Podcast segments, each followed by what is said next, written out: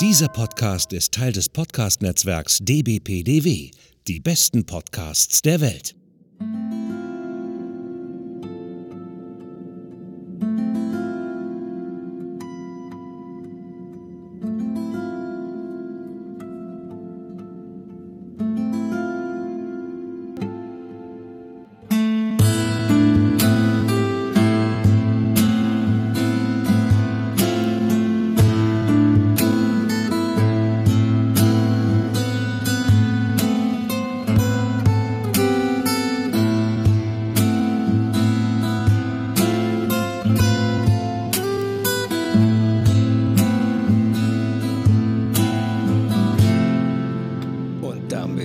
Herzlich willkommen zur neuen Episode vom Akte X Cast.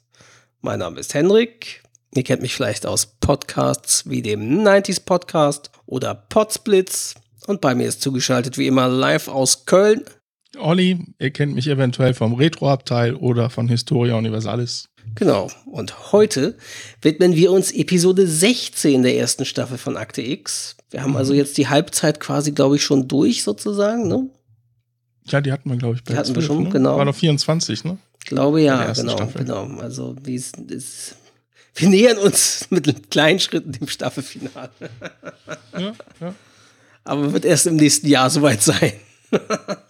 Glaube ich, oder? Wenn wir mal ja gucken, aber wir sind ja, immerhin schon bei Folge 16, Ja. also. Das stimmt. Haben wir jetzt eigentlich schon Lone Gunman Show überholt, die lieben Kollegen? N- Noch nicht. Wir oder? sind gerade, wir sind gerade gleichzeitig. Ah ja. Na Sie dann. haben äh, Lazarus Oh, also, gerade veröffentlicht. na dann müssen wir das, uns das war ja auch unsere letzte. Ja, dann müssen Dann wir uns jetzt jetzt gerade überholen. Mal gucken. Also jetzt oder äh, nächste Episode. Mal gucken. Liebe Grüße an den Schlagzahl Gunman ne? Podcast. Ja, genau. äh, ja, die Folge heißt Ewige Jugend. Oder auf Englisch. Young at Heart. Ich muss ja sagen, dass ich den Titel nicht ganz so total gut finde, aber dazu hinterher in der Nachbesprechung sozusagen.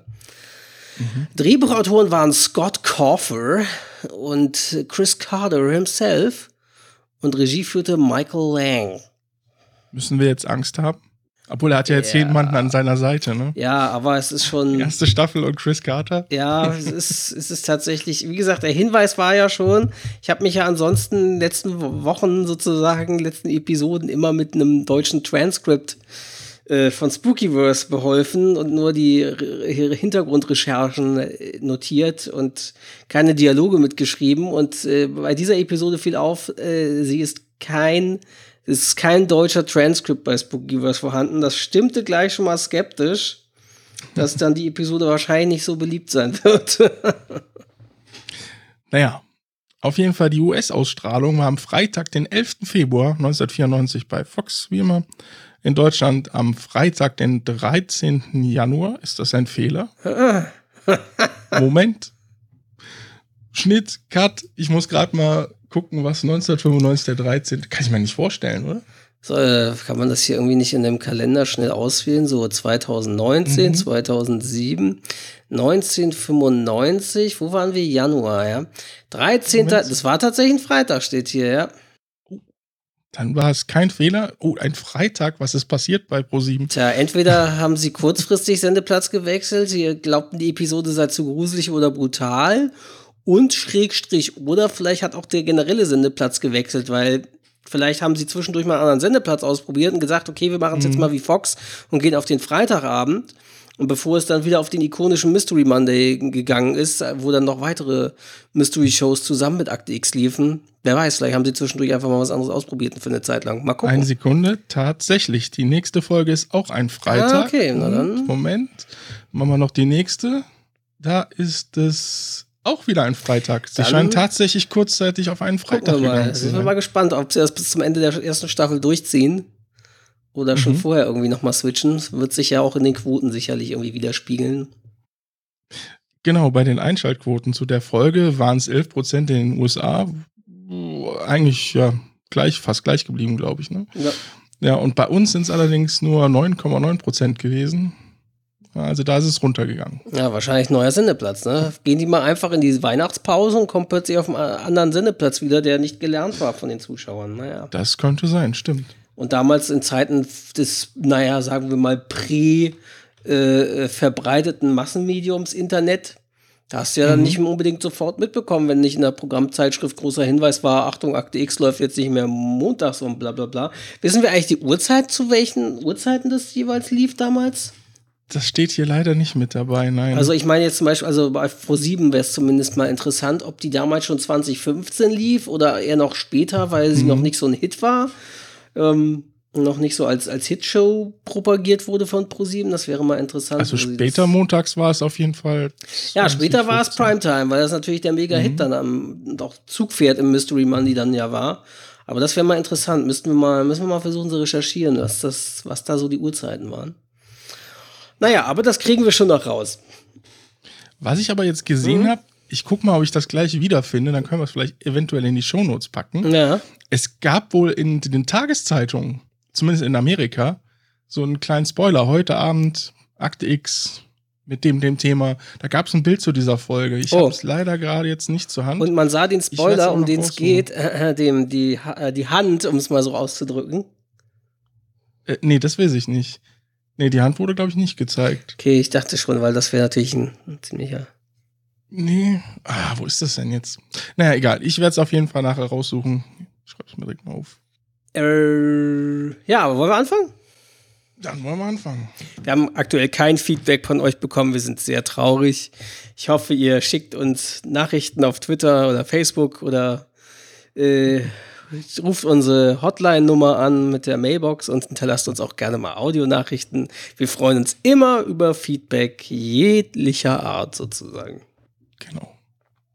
Ja, geht los im Staatsgefängnis. Ach so, eine Sache muss ich noch vorerzählen. How dare you, kann ich nur sagen. How dare you, um diesen äh, auf Twitter trendenden Begriff jetzt mal von Greta Thunberg zu benutzen. Ich habe ja bisher Akt X, äh, weil ich es jetzt nicht auf DVD sehe. Ich habe ja die DVD-Boxen als Gesamtbox der ersten Staffel gehabt, wollte es jetzt ja in HD sehen, so, und da habe ich es ja auf ähm, Entertain TV bzw. Magenta TV, da war ja die komplette Serie drin, so, und seit einiger Zeit haben die immer darauf hingewiesen, ah, nur noch bis Ende September können Sie folgende Serien sehen, darunter diverse Fox-Serien wie Orville, Bones, äh, äh, Family Guy und sowas. Vielleicht hat das auch was damit zu tun, dass Disney Fox gekauft hat und die ja jetzt bald ihren eigenen Streaming-Dienst launchen, der ja dann Anfang 2020 irgendwann auch in Deutschland starten soll, in Europa. Jedenfalls diverse Fox-Serien, aber Akte X war nicht darunter, das stand dort nicht. So, und dann, und jetzt auch immer noch stand dort, stand nicht dabei, Akte X. Dann klicke ich auf die Episode und plötzlich steht hinter jeder Episode ist plötzlich so eine kleine Uhr zu sehen. Und ich dachte so, erst wirkt das wie so ein Haken und ich dachte, okay, heißt das, die da Episoden davor habe ich schon gesehen? Aber nee, ist auf allen Episoden, auch die danach. Und dann sehe ich, klick die Episode an, egal auf welche ich klicke, nur noch 37 Stunden verfügbar. Ergo nur noch bis jetzt Ende des Monats und dann, äh, ja, äh, verschwindet Akte X von Magenta TV. Wie könnt ihr es wagen, das mitten in dem Run hier das zu tun? Jetzt habe ich tatsächlich mir dann auch, ich glaube, wie du ja auch äh, bei Amazon Video, mir dann, weil die äh, Blu-ray-Boxen wollte ich jetzt nicht unbedingt bestellen dafür. Da warte ich noch mal, bis es vielleicht noch mal irgendwann eine schön günstige Box mit allen Seasons gibt. Äh, obwohl ich ja den O-Ton sehr mag, aber weil wir jetzt jetzt, um die Serie zu besprechen, ja eh Deutsch gucken und vielleicht auch ganz praktisch ist, das auch mal auf, auf dem iPad zu sehen, wenn meine Frau irgendwas anderes macht oder so für Notizen oder sowas, ist es, glaube ich, ganz sinnvoll. Deswegen habe ich mir jetzt Staffel 1 und 2 für, ich glaube, jeweils 7,90 Euro als Stream bei Amazon Video gekauft. Aber how dare you entertain, Schrägstrich Magenta TV. Vielen Dank auch Telekom, dass ich jetzt woanders gucken darf und es nicht mehr im Preis inbegriffen ist. So, das wollte ich noch mal kurz loswerden, diesen Frust. So ein kleiner Run am Anfang. Genau. äh, ja, es geht los im Staatsgefängnis von Tashmoo, Pennsylvania. Da rollt irgendwie so ein, 89, ja. da, da rollt irgendwie so ein Mann in, in einem Rollstuhl nachts durch die Gegend und man merkt, also scheint irgendwie so ein, Gef na, sagt man, Gefängniskrankenhaus oder ich weiß nicht, jedenfalls Mhm. oder Teil Krankenhaus, Teil oder Krankenab Krankenstation des Gefängnisses zu sein. Da rollt er, im, wie gesagt, im Rollstuhl durch die Gegend, nachts, was man so macht, wenn man in so einem Gefängnis ist, ne? Äh, hört dort Schreie aus der Entfernung vom anderen Ende des Gangs, rollt dann hin und beobachtet irgendwie, wie ein Mithäftling anscheinend operiert wird. Und er fragt dann, ja, was, was ist denn los? Was machen Sie denn mit, äh, mit ich glaube, mit John oder so? Und mhm. äh, es war quasi ja sein Mithäftling, sein Kumpel oder wie auch immer. Und dann meint dieser Arzt, vergessen Sie es, John Barnett ist tot und Sie können nichts mehr für ihn tun. Und verschwinden Sie jetzt und bla und, und äh, der Typ im Rollstuhl, der bis dato keinen Namen hat, äh, bevor er diesen Operationssaal da verlässt, sieht er noch, wie äh, Barnett irgendwie so milchig weiße Augen hat und ihn aber mit diesen anschaut und dann blinzelt. Mhm. Also äh, deutlich doch noch lebt. Und weil er meinte ja, ich habe doch vorher noch die Schreie gehört von ihm und so. Und naja, und dann äh, ist aber erstmal unser Vorspann. Ja, man, man muss auch kurz vielleicht noch dazu sagen, dass man noch diesen, diesen Armstumpf sieht, diesen roten, ne, von dem, der auf dem OP-Tisch liegt. Ja. Und dass er den auch mit einem Skalpell bedroht, ja. den, äh, den man im Rollstuhl, genau, also, dass er doch jetzt verschwinden soll. Genau. Ja. Na, dann kommt das Intro und wir sind in Washington DC. Ja, Mulder und Scully steigen bei regnerischem Wetter in Washington DC an einer Straßenecke aus. Dazu muss man sagen, dieses Motiv dort äh, wird uns äh, später in der Episode noch als Schwarz-Weiß-Foto begegnen, wie sie dort aus dem Auto steigen. Ähm, und dazu ein interessanter Gag am Rande oder interessanter Fun Fact: Dieses Schwarz-Weiß-Foto, wo sie da eben aus dem Auto aussteigen an der Ecke, Mulder und Scully, das ist das Foto, mit dem man im Akte X Computerspiel, Akte X das Spiel von 1998, äh, als Agent Craig Wilmore die verschwundenen FBI-Agenten Fox Mulder und Dana Scully suchten, das irgendwie vor die Nase von jeglichen äh, Zeugen oder Leuten halten muss, irgendwie in, in einem Motel, äh, dann irgendein Fischer von einem Lagerhaus. Da zeigt man immer, die hält man immer dieses Foto hoch und zeigt mhm. so, hier haben Sie die beiden gesehen, so kennen Sie die und das ist dieses Foto, das dort dafür verwendet wurde. Schön, dass das aus dem Archiv anscheinend seinen Weg dorthin gefunden hat nach äh, Seattle zu Agent Craig Wilmore in der Außenstelle. Es ist ein sehr schönes Spiel, darüber werden wir sicher auch noch mal irgendwann reden, wenn wir mal zwischen Episoden oder so haben, wenn es um Merchandise und was auch immer geht. Genau. Jo. Wie gesagt, Scully und Mulder steigen gerade aus und äh, gehen in ein Juwelier. Da scheint es gerade einen Raubüberfall gegeben zu haben und eine Verkäuferin ist erschossen worden. Ja. Scully fragt ja. zu Recht, ja, was haben wir denn damit zu tun? Ne? Äh, wir sind auch mhm. das FBI, was wollen wir denn jetzt bei irgendeinem so Juwelier? Ja, was sagt er noch? Ähm, ja, Mulder meint, ein Raubüberfall ist ein genau. Bundesverbrechen. Genau. Und Scully sagt ja Danke. Ja, und es rief ein ehemaliger Kollege, rief bei Mulder an und bat halt um Hilfe bei dem Fall. Und ja. Mhm. Aus der Abteilung für Gewaltverbrechen, ja. wo Mulder ja mal angefangen hat beim FBI. Genau. Ja, und im Kaufhaus geht dann Mulder auch auf diesen Kollegen zu mit diesen, also richtig schon so anfeuernd, so Reggie, Reggie. Genau. Äh, und der tut dann auch direkt kund, dass er das ja gar nicht mag und Mulder das ja wohl wisse. ja. Und derjenige, äh, und Mulder stellt dann als halt Scully und diesen Reggie einander vor. Und dieser Reggie ist Agent Reggie Purdue. Ja, und Purdue berichtet jetzt, dass es halt äh, tatsächlich einen Raubüberfall gab und äh, nachdem die Verkäuferin dem Räuber das Geld gegeben hat, hat er sie einfach erschossen. Ja. Äh. Ja, und die fragen sich natürlich, was für gibt's für Spuren? Naja, und er meint dann irgendwie, der Reggie, ja, es gibt nur eine einzige Spur, und dann meint er zu Mulder, aber wenn du das hier siehst, treibt dich das garantiert in den Wahnsinn. Und dann hält er dem irgendwie was in der Beweistüte hin, man sieht es irgendwie so ein Zettel oder so, und Mulder guckt da drauf und sagt so, es ist Barnett aber er kann es aber nicht sein. Und, und äh, ja, Scully ist irritiert, hä, wer ist denn Barnett? Und ja, und Mulder erzählt dann, das war sein erster Fall beim FBI. Er war gerade 28 und kam frisch von der Akademie. Und äh, Reggie war wiederum sein Vorgesetzter bei der Spezialeinheit, die diese Raubüberfälle untersucht hat.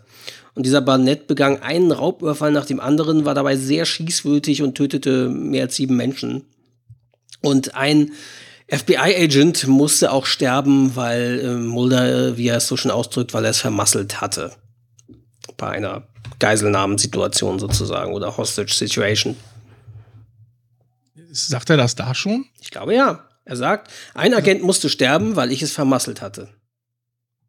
Achso, ja, aus seiner eigenen Sicht. Genau. Also, Entschuldigung, ich hatte Genau. gerade jetzt aus Produce-Sicht. Nee, genau, Mulder sagt, dass ein Agent musste sterben, weil ich es vermasselt hatte. Und äh, naja, aufgrund eines Formfehlers wurde Barnett wohl von der Todesstrafe freigesprochen, aber zu 340 Jahren Haft im Gefängnis verurteilt. Und Scully, ja, denken Sie, dass er ausgebrochen ist?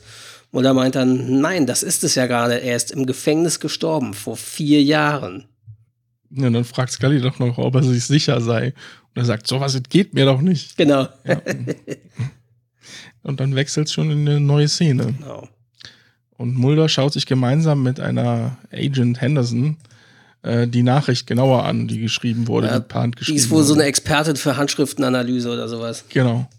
Die untersucht jetzt diese Schrift halt und sie kann halt erkennen, dass sie mit dem Kugelschreiber geschrieben wurde, dass derjenige Rechtshänder ist und ähm, dass anhand der Trocknung der Tinte die Nachricht maximal 48 Stunden alt ist.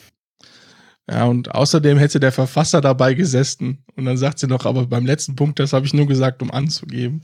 Das fand ich ganz schön. Ja, aber sie meint halt, Ja, sie, es sei die Handschrift von Barnett, ne? ja, zu 95 Prozent, Ja. sagt sie noch. Ja. Weil diese 5 Prozent, hm. Naja. Ja, und dann schauen Scully und Reggie wiederum parallel das Video der Festnahme von Barnett äh, an von damals mit dieser Geiselsituation und äh, er sagt dann auch noch, ja, Mulder hat sich das niemals verzeihen können. Und äh, man sieht halt wieder irgendwie dieser eine Agent erschossen wird. Und ähm, naja, Barnett sagte wohl zu Mulder damals, das erzählt der Reggie, er würde Mulder eines Tages noch mal kriegen. Das sagte er, als er den Zeugenstand verließ bei der Gerichtsverhandlung.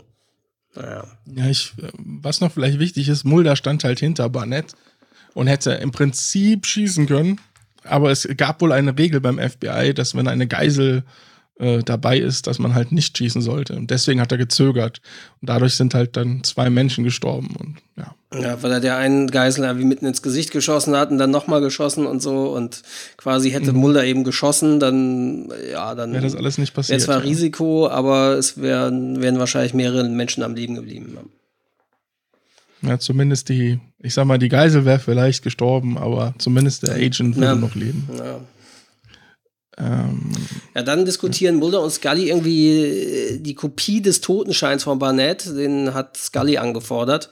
Ausgestellt am 16. September 1989. Und Scully, die ja das Video auch gesehen hat, meint auch zu Mulder, sie haben richtig gehandelt, Mulder. Und äh, Mulder so, tatsächlich, äh, stattdessen überfüllt jetzt ein toter Juweliergeschäfte und schickt mir Gedichte. Also das ist halt irgendwie ein Gedicht wohl gewesen, was er da bekommen hat von dem Barnett oder angeblichen Barnett. ja, diese Sprüche sind ja so ein bisschen in Gedichtform. Naja, genau. so leicht geschrieben, ja. Also diese Nachrichten, die er mal hinterlässt, das war ja, am Anfang war es, glaube ich, was sagt er da mal? Äh, der, der Fuchs. Ja, das kommt jetzt, das kommt jetzt. Äh, Mulder ist irgendwie, es kommt eine neue so, Szene. kommt später. Mulder ist dann beobachtet irgendwie Kinder, die Football spielen im, im Matschregen von Vancouver, äh, ich meine natürlich Washington DC. ähm, so, es sieht sehr trist aus und anscheinend ist das natürlich dann der Junge, das, das Kind von diesem toten Agent, den der wegen Mulder quasi gestorben ist. Mhm. Weil er hatte, glaube ich, auch noch erwähnt, dass der in irgendwie heute in der Footballmannschaft irgendwie als Kind spielt und wenn der noch am Leben wäre, dann Das könnte ist er der- sogar sehen, dass das sein, was sein Sohn da macht. So. Und das Ist sogar inzwischen der Star des Footballteams. Ah. Man sieht auch nachher, er ist der, der Quarterback in dieser dieser Jugendmannschaft. Kinder-Jugendliga, genau. Naja, und das beobachtet Mulder und dann geht er irgendwie depressiv zu seinem Auto zurück und entdeckt dort im Auto einen Umschlag äh, mit einer Nachricht. Und zwar eben diesem Reim, und dort ist es auch übersetzt, ein Fuchs, der gejagt wird, stirbt schließlich. Das ist natürlich doppeldeutig, weil Fox, Mulder, Fuchs, ne? Also deswegen. Stimmt, aber ganz am Anfang, der in dem Beweisbeutel, der wird auch gezeigt. Und da heißt es nämlich auch, der Fuchs kann den Hühnerstall nicht Ah, bewachen. das hatte ich gar nicht gesehen. Ja. Und dann Äh. sind dort eben mehrere Schwarz-Weiß-Fotos von Mulder und Scully und dort eben auch äh, beigelegt in diesem Umschlag das besagte Foto, wie sie das Auto verlassen. Das heißt, äh, wer auch immer das hinterlassen hat, beobachtet Mulder und Scully und ist ihnen auf den Fersen, so stalking-mäßig ein bisschen. Ne? Ja. Ja, und dann sieht man, Mulder macht sich dann, ja, reicht, was soll das und bla und, und ich werde sie kriegen oder keine Ahnung. Und man sieht, Werd ich kriegen, du verdammtes Schwein. genau.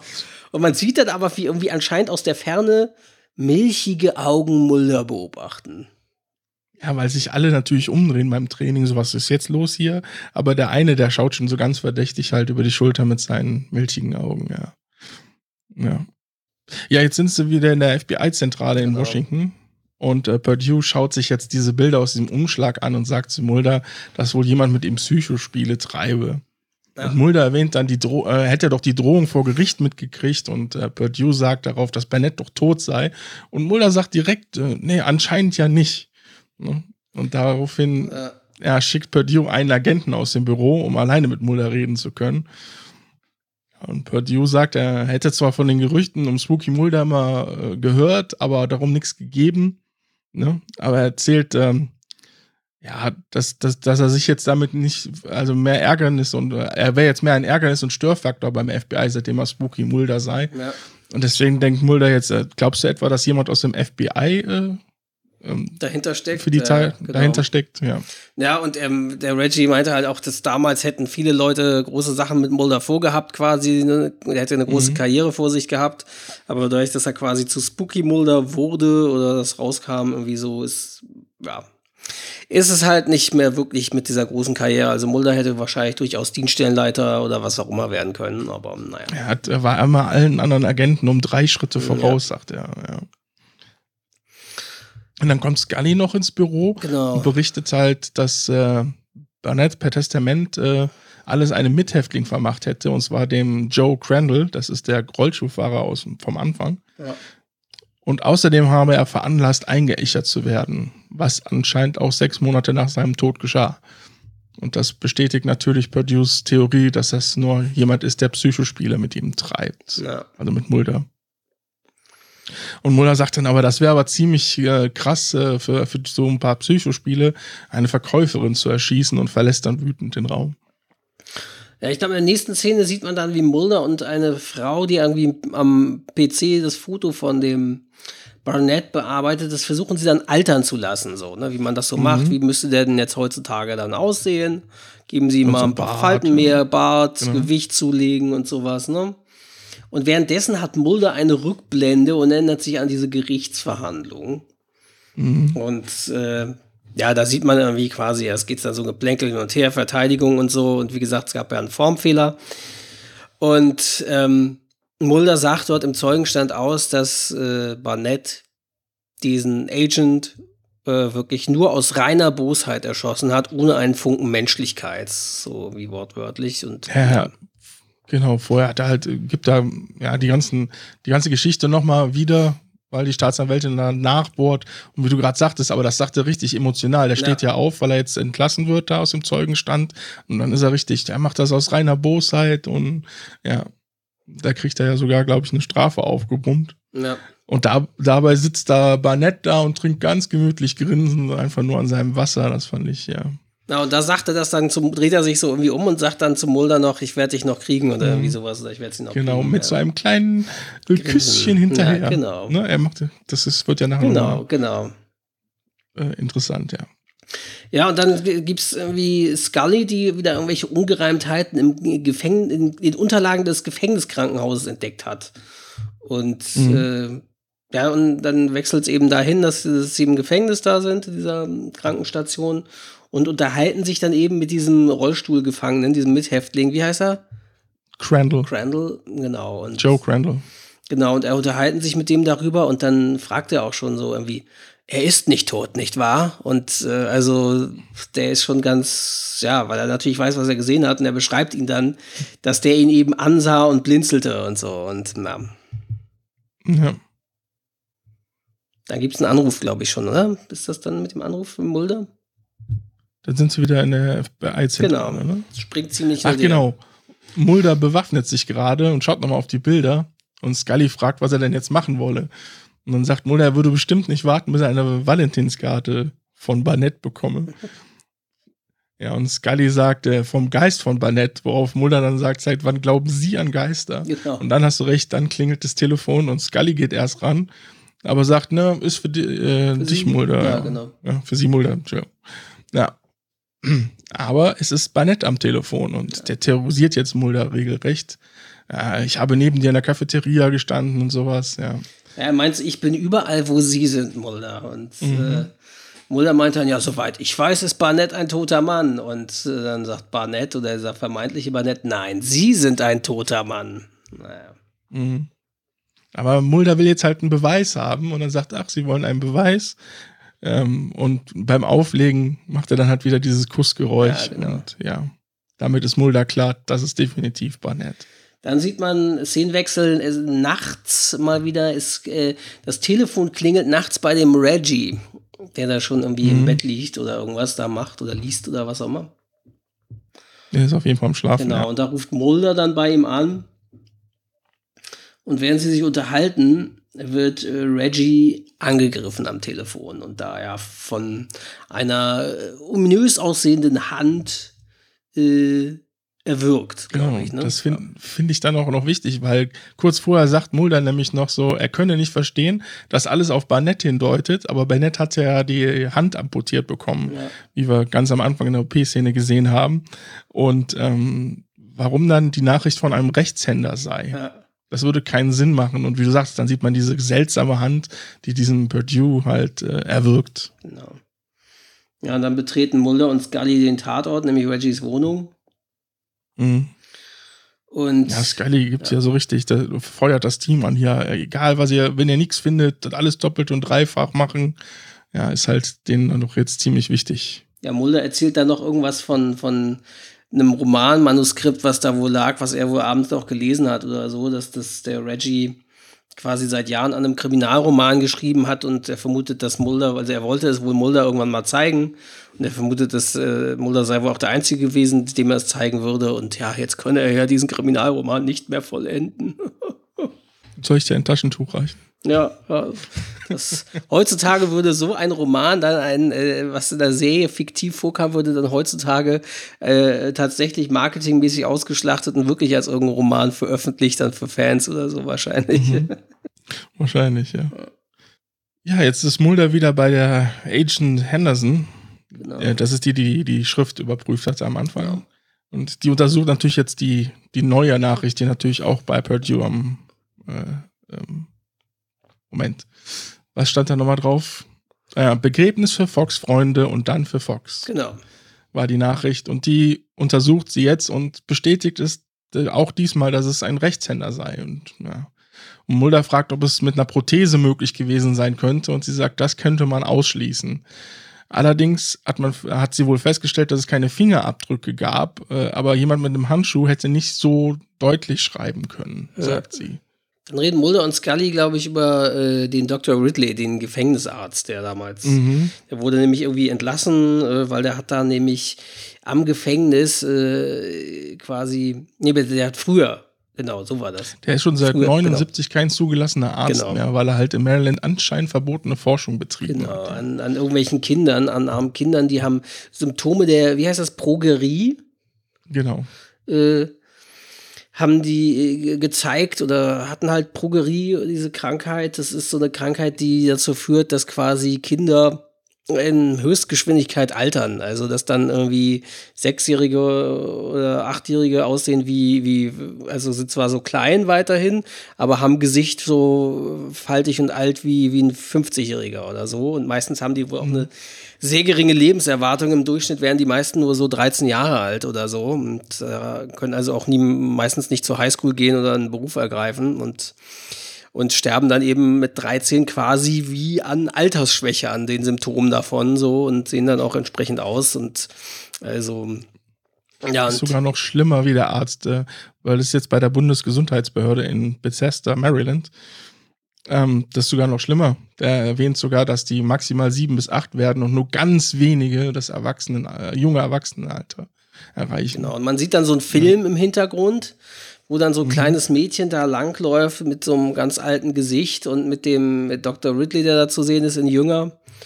Das ist ein Schwarz-Weiß-Film, den sie da zeigen, anscheinend eben von Ende der 70er, Anfang der 80er. Wie der da mit äh, dem Mädchen da rum. 74, sagt er. Ah ja, genau. Und, ähm, das ist eine Aufnahme von 74 ist, genau. Ja.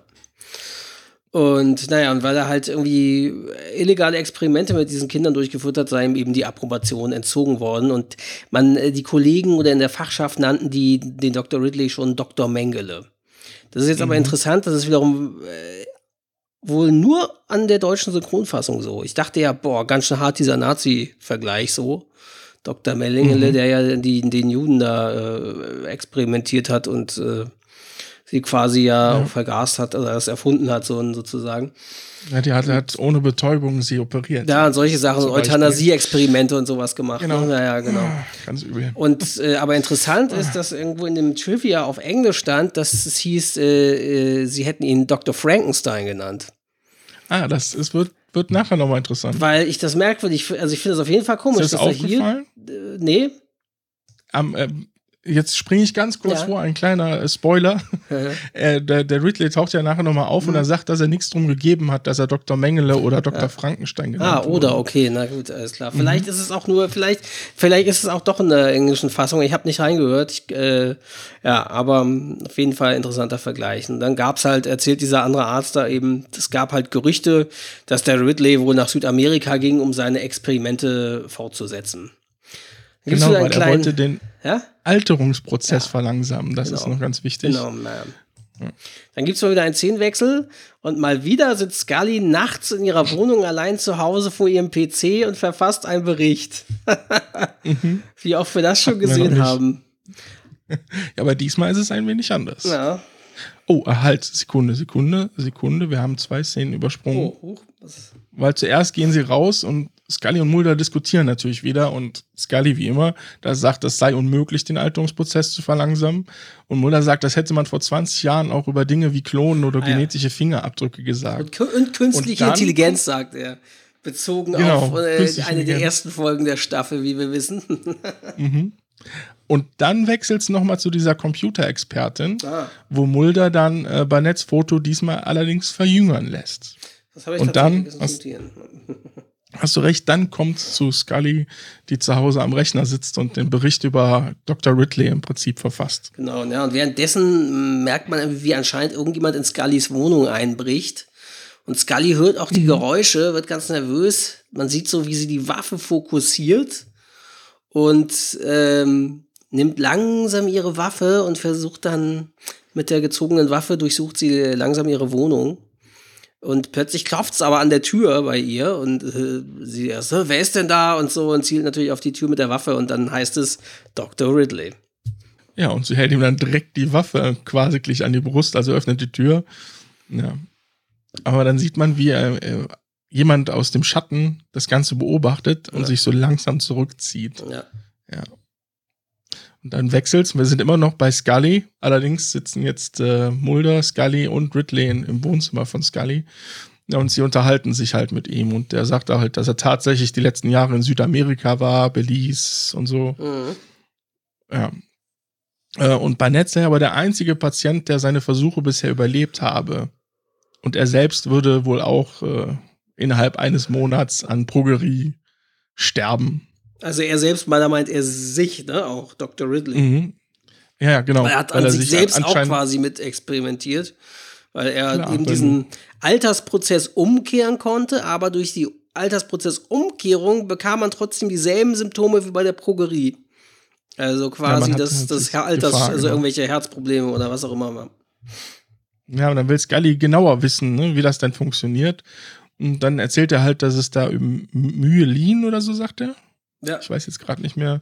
Ja, Myelin. Und das würden Kinder halt noch nicht bilden. Und deswegen würde die Progerie halt diese Alterung auslösen. Aber er könnte diese Myelin, äh, ja, Produktion steuern. Ähm, ähm, weil das würde auch verhindern, dass zum Beispiel eine abgetrennte Hand nachwachsen würde.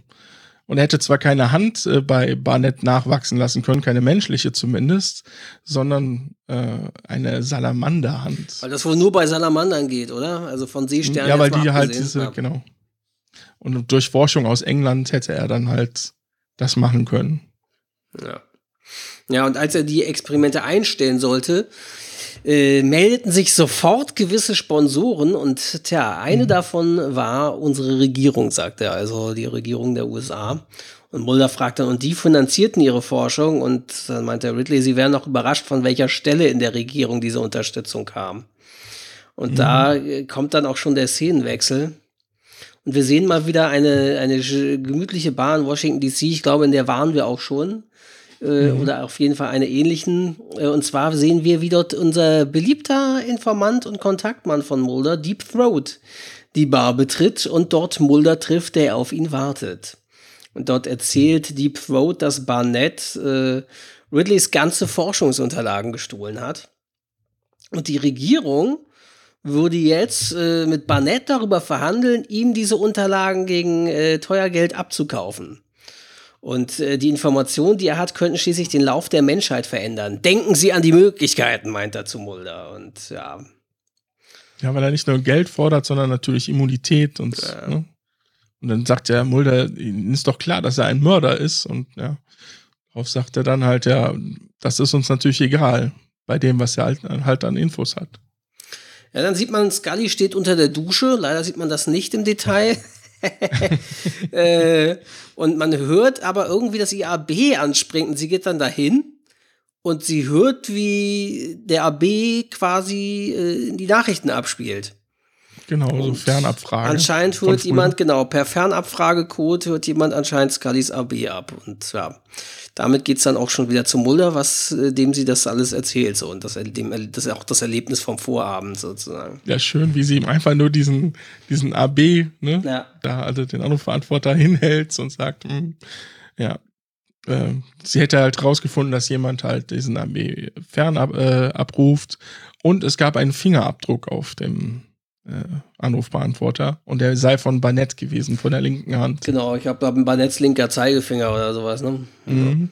Ja, und dann fragt Mulder, ja, was, was äh, hat, hat Barnett denn darauf führen können auf ihrem AB? Ja, irgendeine völlig belanglose Nachricht von meiner Mutter und äh, dass ich zu irgendeinem Cello-Konzert äh, jetzt demnächst gehe und dass da irgendwie, ja, sie sich da mit einer Freundin oder ich weiß nicht mehr wem treffen wollte. Mhm. Zu, bei diesem Cello-Konzert. Und da kommt Mulder die Idee, Jetzt sind wir ja quasi Barnett einen Schritt voraus, weil wir ja wissen, dass er Mullers Freunde umbringen möchte. Also äh, stellen wir äh, Barnett eine Falle bei dem Cello-Konzert und tauchen da mit einem ganzen FBI-Team auf. Genau, Scully verteilt schon Bilder und Pläne vom Konzertsaal und Mulder hält dann schön die Rede, was alles zu tun ist. Ne? Ja. Ja, und ähm, danach fragt äh, Mulder Scully, wie sie sich denn jetzt fühlen würde. Und sie sagt, sie sei das erste Mal eine Zielscheibe. Und Mulder witzelt hoffentlich nicht das letzte Mal. Ja. ja. Ja, man sieht dann auch wie diese ikonische Szene, die auf Twitter als eine der GIF-Memes und so verfügbar ist von Akte X ganz oben, wenn man X-Files eingibt. Eins der ersten auch, die es so gibt, ist wie Mulder sich da umdreht und Scully aus der Ferne zuzwinkert. Mhm, genau. Das kommt ja jetzt. Ne? Ja. Aber vorher sieht man noch, wie ähm, im Konzertsaal schon ja eine Musikerin, Cellistin, ja. Instrument äh, äh, stimmt und jemand am Klavier das Klavier gerade stimmt. Mhm. Und dann sieht man halt, dass es Barnett ist und der jetzt ziemlich jung aussieht. Ja. Ja. So 30 oder was weiß ich oder so. Ja, so die Kante. Ja, und Barnett nimmt dann jetzt auch, jetzt stimmt, dann sieht man halt Scully in der Menge, wie mhm. du erzählt hast. Und dann sieht man wieder Barnett und der nimmt aus seinem Werkzeugkoffer äh, eine etwas größere Waffe, ja. äh, versteckt sie vorne bei sich in der Hose und äh, hat auch Handschuhe an, natürlich um die Hand zu verbergen. Ja. Ne? Und er geht dann auch direkt in den Vorraum, wo die Zuschauer warten. Und er sieht Scully und rempelt sich direkt durch die Menge, schießt zweimal auf sie. Sie fällt auch zu Boden. Boden. Ja, genau. Ja. Und dann flüchtet er wieder in den Konzertsaal, wo die Musikerin immer noch ihr Instrument stimmt und nimmt sie als Geisel, denn Mulder verfolgt ihn natürlich. Ja, und es ist eigentlich die gleiche Situation wie damals. Mhm. Äh, Barnett hält die Geisel fest, hält die Waffe am Kopf der Geisel und Mulder zielt und äh, ja, es ist nun wieder diese Situation, dass äh, die FBI-Regeln besagen, dass er eigentlich nicht schießen darf, aber Mulder zielt und schießt. Ja, diesmal ist es ihm egal. Vor allem, wo Barnett ihn vorher die ganze Zeit noch provoziert. Ja. Jetzt schieß doch, ne? Ja. Sonst erschieße ich wieder die Geiseln und du musst dann damit leben. Ja. Ne, und dann sieht man, wie Scully halt irgendwie quasi aufwacht. Die war halt ein bisschen bewusstloser benommen und man sieht, sie hatte eine kugelsichere Weste an. Und Mulder fragt sie dann auch noch, na, wie fühlen sie sich? Und Scully, als hätte mich jemand in die Rippen getreten. Und Mulder meint, tja, die Kugel hat acht Schichten Kevlar durchschlagen. Sie können froh sein, dass sie noch leben. Ja. Das ist jetzt schon eine Szene weiter, wo man Barnett auf dem OP-Tisch liegen sieht. Ja, genau. Die Ärzte kämpfen um ihn. Und äh, Deep Throat steht, glaube ich, dabei, ne? Ist Deep Throat oder? Nee, das ist der Raucher, ne? Das ist der Raucher diesmal. Aber ohne, ohne steht da- Zigarette, ne? Ohne Zigarette, aber er, er brüllt halt auf, auf Barnett ein. Genau. Jetzt sagen sie schon, wo sie die äh, Dokumente haben. Ja, und da unterhalten sich halt Scully und Mulder, wie du sagtest. Aber. Äh, Ja, sie haben halt wohl, auch, der hat halt wohl, die haben halt wohl Experten extra einfliegen lassen, der Regierung, damit sie natürlich jetzt sein Leben retten, weil sie wissen wollen, wo diese Unterlagen sind, ne? Mhm. Ja. Und dann sieht Ja, man irgendwie diese, diese komische Salamanderhand von dem Barnett, sieht man da so krampfen und zucken und so. Ja, ein letztes Mal, weil er stirbt dann. Ja, Leider. Also aus der Sicht der Regierung genau. leider. Ja, und dann diskutieren äh, Scully und Mulder natürlich, wo er jetzt die Unterlagen versteckt hat, wohl. Mhm, Ne? Und das mhm. wüsste ja jetzt keiner. Und dann sieht man halt so ein, die ganze Zeit so einen sowas, ne? Bahnhof, wo immer verdächtige Personen auf einmal ja irgendwas tun, aber es ist natürlich das Schließfach, wo dann ähm, letztendlich drauf hingezoomt wird, Ja. wo anscheinend die Unterlagen drin sind. Und Mulder sagt dann auch Ja. noch, äh, irgendwann wird jemand diese Unterlagen finden und da wird es nicht das letzte Mal gewesen sein, dass man von Barnett gehört hat. Ja, genau. Und das war's dann, ne? Genau, das war's auch schon wieder. Ja, es ist die erste Episode, in der Mulder jemanden tötet. Mhm. Und wie gesagt, William B. Davis, hier unser Zigarettenraucher, der erscheint im Abspann der Episode als CIA-Agent.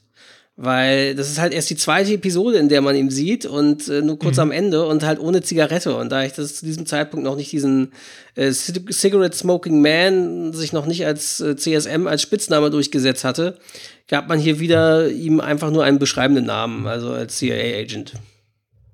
Mhm. Ja, was ich äh, sehr cool fand, war das Filmmaterial von diesem jungen Mädchen mit Ja. Ja.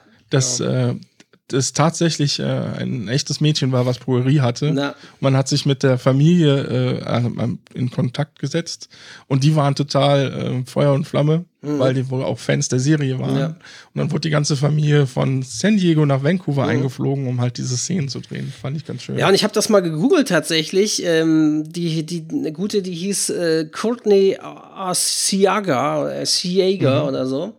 Und äh, Courtney Asiaga. Und ähm, da habe ich einen Artikel von der San Diego Tribune gefunden. Ähm, oder San, Di- San Diego Union Tribune, so. Ähm, und zwar war die von äh, Anfang Januar 2018 und die besagt, dass die tatsächlich erst Dezember, und zwar tatsächlich Silvester 2017 ist die erst gestorben. Die, äh, und zwar im Alter von 33 Jahren. Und da war auch ein Foto von Ach, ihr zu sehen. Äh, sah halt aus wie wirklich wie so eine 80-Jährige oder 70-Jährige oder auf jeden Fall wie eine alte Frau. Ähm, obwohl sie ja eben erst 33 war, aber äh, ja, sie war wohl, äh, hat man auch, da haben sie auch nochmal erwähnt, in Akte X auftritten. Sie hat wohl auch mal irgendwann Leonardo DiCaprio getroffen, der ihr Lieblingsschauspieler war. Und sie war wohl halt immer sehr positiv und immer gut drauf, so trotz dieser schweren Krankheit. Und sie konnte eben sogar die Highschool besuchen noch oder Highschool-Unterricht nehmen und auch noch einen Job, äh, einen Beruf ergreifen. Was eben ja die meisten ja nicht können, da eben die meisten vor dem Alter oder im durchschnittlichen Alter von 13 oder irgendwann sterben. Und sie halt mit 33 wohl zu den ältesten Personen gehört, die diese Krankheit äh, haben so oder gehabt haben.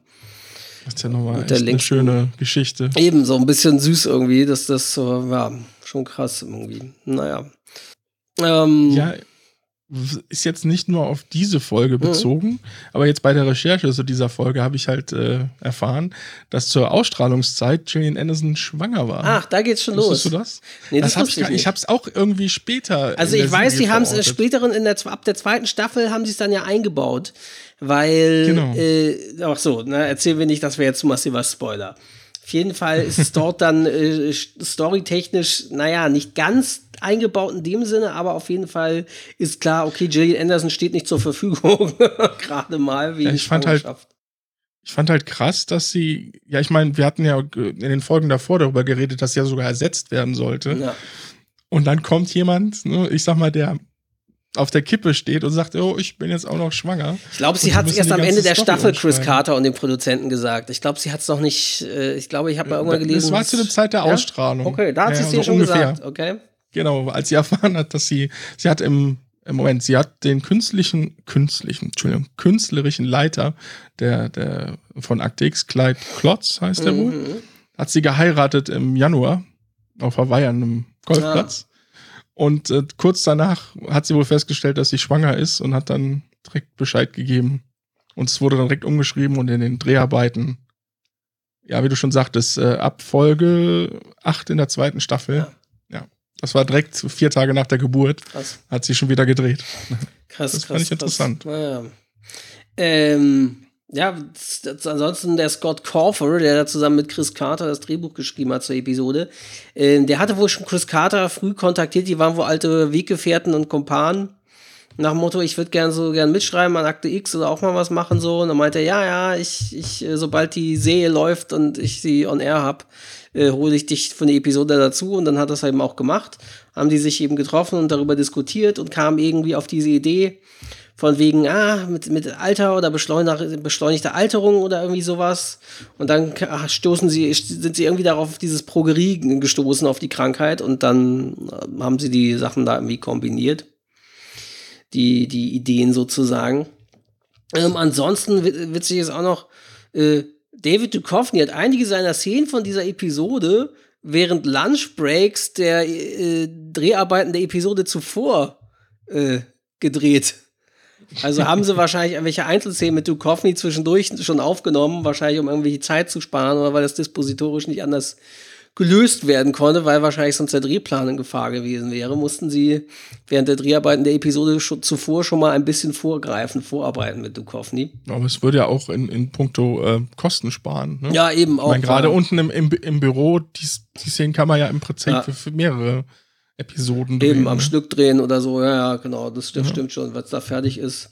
Ja, ansonsten, was mir noch auffiel, eben hier der, der Score von Mark Snow, der in der Szene, mhm. in der Scully da irgendwie äh, diesen nächtlichen Einbruch erlebt, schreibt. da ist der plötzlich so mit so lateinischen choralen Gesängen, erinnert ein bisschen an das Omen.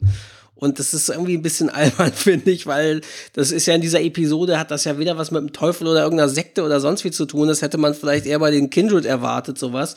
Also ich mhm. fand den Score an der Stelle, der sollte halt besonders gruselig oder eindrückend wohl sein.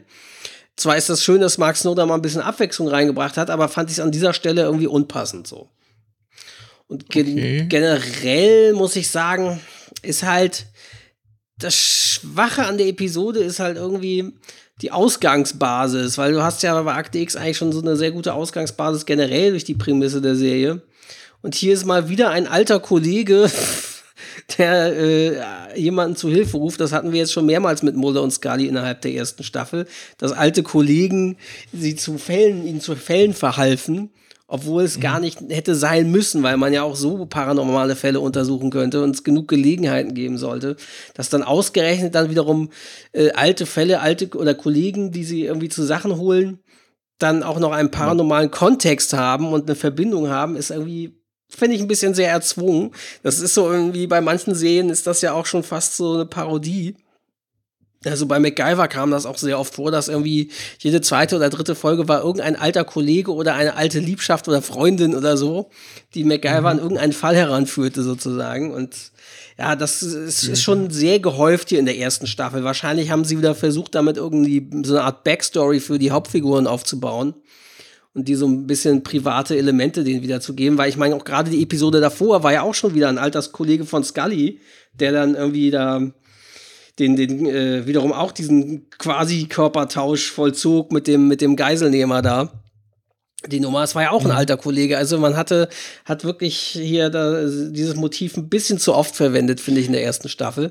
Und ich finde ja, halt, ich, ich finde halt interessant, diese Szene, also äh, auf jeden Fall ist auffällig auch, dass Deep Throat auftaucht und das Ganze wieder mit der Regierungsverschwörung zu tun hat. Das hätte man an dieser Stelle dann wiederum nicht unbedingt erwartet, weil das Ganze eher wie die typische Monster of the Week Episode wirkt. Und ich finde ja, ja, dass man, man hätte sich wahrscheinlich mehr darauf konzentrieren sollen, auf diese Regierungsverschwörung und wie, wie eben die Regierung versucht, da irgendwie mit dem Barnett irgendwie da zu verhandeln und sowas und das Ganze ein bisschen mehr in den Regierungsverschwörungskontext zu setzen, als in diesen, diesen ehemaliger Fall und Ex-Kollege Stalking-Aspekt. So, das ist, fand ich nicht so gut. Also, ich persönlich gebe der Episode eine, na, 3 minus, 4 plus. Mhm. Fand sie nur so semi-unterhaltsam, sag ich mal. Also, was ich schon mal direkt festgestellt habe, im Prinzip hätte man das ähm, bei jeder anderen Serie, Krimiserie unterbringen können. Ja.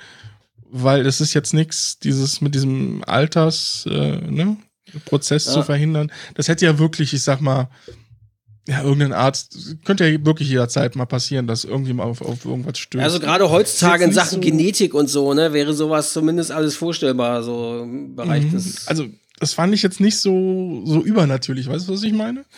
Ja. Es war jetzt nicht so. Aber mit der Salamanderhand ist schon ein bisschen. ja, aber das zum Beispiel ist auch relativ, äh, ja, wie soll ich das sagen, plausibel erklärt. Ja. Ich meine, weil die ja tatsächlich Teile nachwachsen lassen können. Ne? Ja.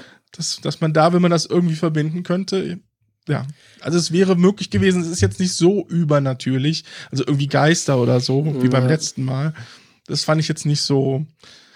Irgendwie, ich weiß nicht, ob es nur an, an, mir lag, aber irgendwie, die Szenen haben auch sehr schnell gewechselt. Ja. Kam also, mir diesmal so vor. Es gab keine langen Szenen, sondern du hattest immer wieder einen Sprung, jetzt dahin, jetzt dahin.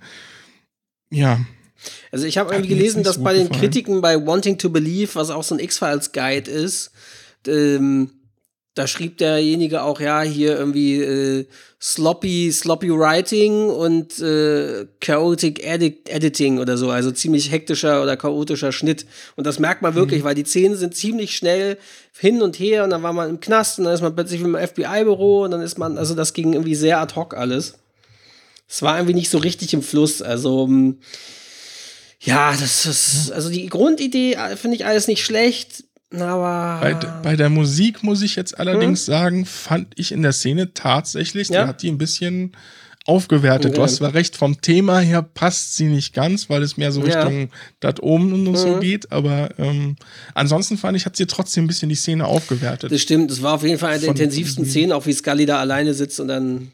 Aber es ist auch mhm. so interessant, äh, das wievielte Mal ist das in dieser ersten Staffel, dass bei Scully zu Hause irgendein Bösewicht einbricht? Ich glaube, sie sollte langsam mal irgendwie Alarmanlage oder irgendwas installieren oder einen Wachhund ja, sich kaufen oder sowas, ne? Also irgendwie irgendwie ist das nicht die beste Wohngegend. Ich fand es auch seltsam, dass sie sofort, da, da sagt einer draußen, ich bin Dr. Ridley und sie macht direkt das, äh, die, macht die, gleich die Tür auf. Hätte ja auch sonst wer sein können, sagen können, ja, ich bin Dr. Ridley, ne? Und dann steht er da mit einer Waffe und schießt dir in die Fresse oder was weiß ich. Oder, also sie guckt nicht durch den Spion oder macht nur nee. so kurz die Tür auf, um zu gucken, ob es wirklich derjenige ist. Äh, Für eine professionelle FBI-Agentin, die eigentlich sehr gut ausgebildet gut, wurde. Sie hatte die Waffe in der Hand, aber ja, naja. naja. Ja, insgesamt, wie gesagt, die Story ja, ich bin auch so mehr so in deine Richtung. Also vielleicht eine 3, ja. Also ich fand, an, an sich war die Folge unterhaltend, mhm. aber. ja, also so besser als Durchschnitt, so richtig kann man ihr einfach nicht geben. Dafür ist sie wirklich, nee. ja. Und wieder ist es so, Chris Carter, wenn der eine Episode mitschreibt, ist es nicht unbedingt immer ein Qualitätsgarant, muss man leider sagen. Ne? Aber diesmal wird er wohl nicht so viel Geld ausgegeben haben. Also es gab jetzt nichts, was so wirklich äh, ja, teuer gewesen wer weiß, wie teuer diese, diese komische Salamanderhand damals war. Aber gut, wahrscheinlich war es nicht so teuer. Und das war ja auch nur so eine ganz kurze Szene. Äh, die milchigen Augen und so, was war auch nicht teuer. Interessant finde ich die Szene, wo die Salamanderhand, wo der Barnett den Reggie erwürgt. Das hat mhm. wohl äh, ähm, Chris Carter von Anfang an äh, hat er Order gegeben, quasi bei den Dreharbeiten, diese Szene solle in möglichst verschiedenen oder mit mehreren Kamerawinkeln und Kameras gefilmt werden, äh, damit, falls die Fox Executives etwas daran zu beanstanden haben, äh, sie die so zusammenschneiden können, dass man nicht so viel sieht. Und das war dann wohl tatsächlich so, dass die Fox Executives dann gleich angeklopft haben bei dieser Szene, von wegen, oh, die ist uns ich zu heftig. Sagen, und äh, dann haben sie das wohl eben, konnten so machen, dass das, man sich darauf einigen konnte irgendwie. Ich weiß ja, wie gesagt, nicht, nicht, ob die, ist die FSK ab 16 die Episode? Ist die vielleicht deswegen auch bei, bei uns zu einem späteren Sendeplatz? Man weiß es nicht. Ist auf jeden Fall, naja. Also ich habe, muss gestehen, in dieser Szene, also wo er den erwirkt, habe ich nicht erkannt, was es ist. Man ich hat erkannt, nicht, dass es irgendwas Seltsames, naja. aber Wahrscheinlich ja. liegt das dann daran, dass es sonst zu deutlich zu sehen gewesen wäre und das konnten mhm. sie dann wohl wegen den Fox Executives nicht machen. Executives nicht machen. Und äh, ja, deswegen mussten sie es wohl zusammenstimmen. Naja. naja. So, rufen wir doch mal wieder unseren schönen Sendeplan hier auf. Akte X Sendeplan. Wo sind wir denn jetzt? Wir hatten äh, ewige Jugend. So. Mhm. wenn alles gut geht, ist heute bei euch der äh, 7. Äh, Oktober.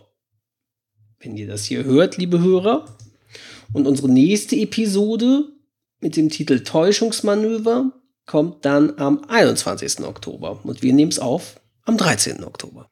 Genau. Genau. Und danach äh, bist du eventuell im Urlaub. genau. genau. Leider hat sich noch nicht 100%, okay. aber da klären wir später. Das werden wir dann noch sehen. So. Ja. Das war's dann auch schon wieder. Hammert. Ja. Dann bis in zwei Wochen, liebe Hörer. Bis zum nächsten Mal. Bis dann. Ciao.